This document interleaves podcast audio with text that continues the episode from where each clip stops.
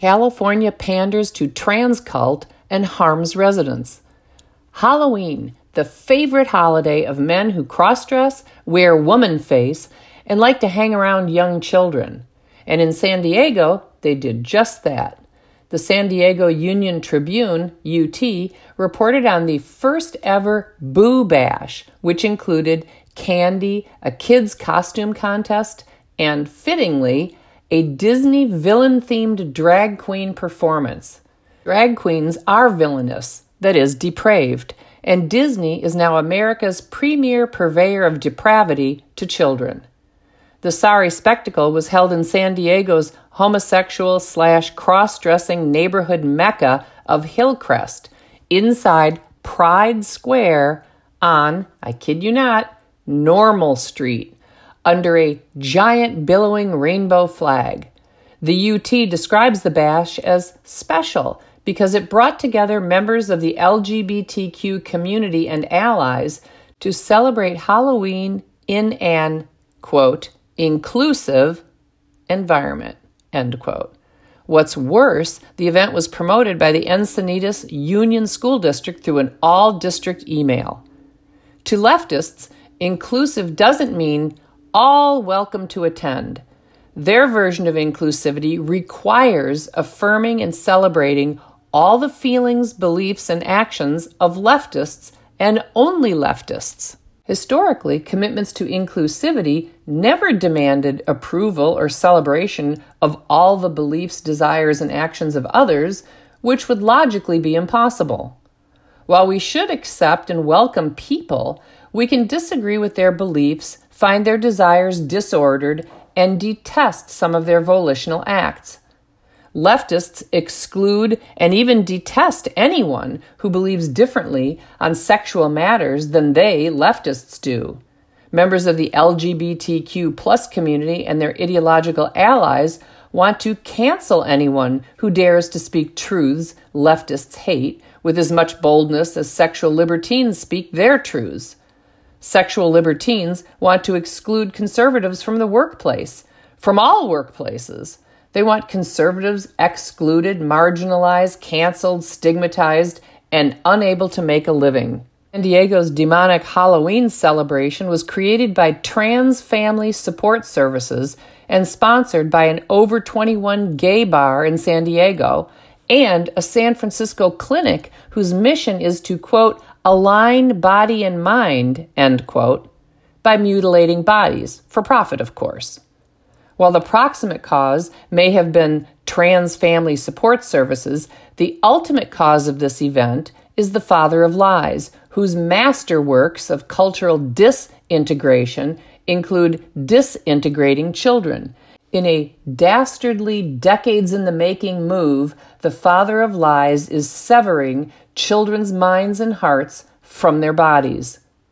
It's astonishing that drag, a pitiable, fringy, grotesque, and unfunny form of pseudo art, engaged in by lost sexual fetishists, would become mainstream for children.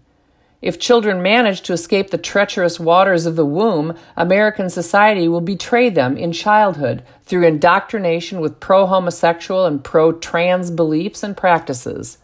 Among those traitors to children were State Senator Toni Atkins, San Diego Mayor Todd Gloria, and County Board of Supervisors Chair Nathan Fletcher, who expressed, quote, support for transgender youth and their families, end quote, which means approving of their sexual delusions and whatever damaging medical protocols they choose. UT reported that, quote, in the afternoon, drag queen Miriam T sat on stage in a sparkly purple evening gown to read Red, a crayon story to the audience. The book is about being true to yourself and following your own path despite obstacles. End quote. Drag queen Miriam T is a 30 year old homosexual man whose favorite activities are, quote, rhinestoning everything he wears and going to Disneyland any chance he gets. If you go to this article online, you can see a photo of him.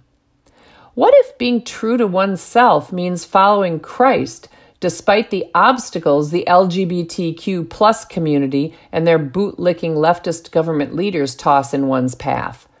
How would trans supporters Atkins, Gloria, and Fletcher solve that dilemma? Would they follow Governor Gavin Newsom's path? Newsom has decided to throw a boulder in the path of conservative people of faith who want to serve their communities as police officers. In September, Newsom signed into law a bill that amends a reasonable existing law that requires police officers to be free from any emotional or mental condition that might adversely affect the exercise of the powers of a peace officer. The unreasonable amendment requires that police officers be evaluated for bias based on sexual orientation.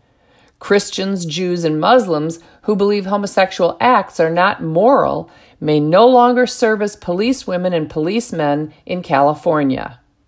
And now there's a new bill pending that, if passed, will establish a quote, Commission on Peace Officer Standards and Training, acronym POST, to set minimum standards for the recruitment and training of peace officers, end quote.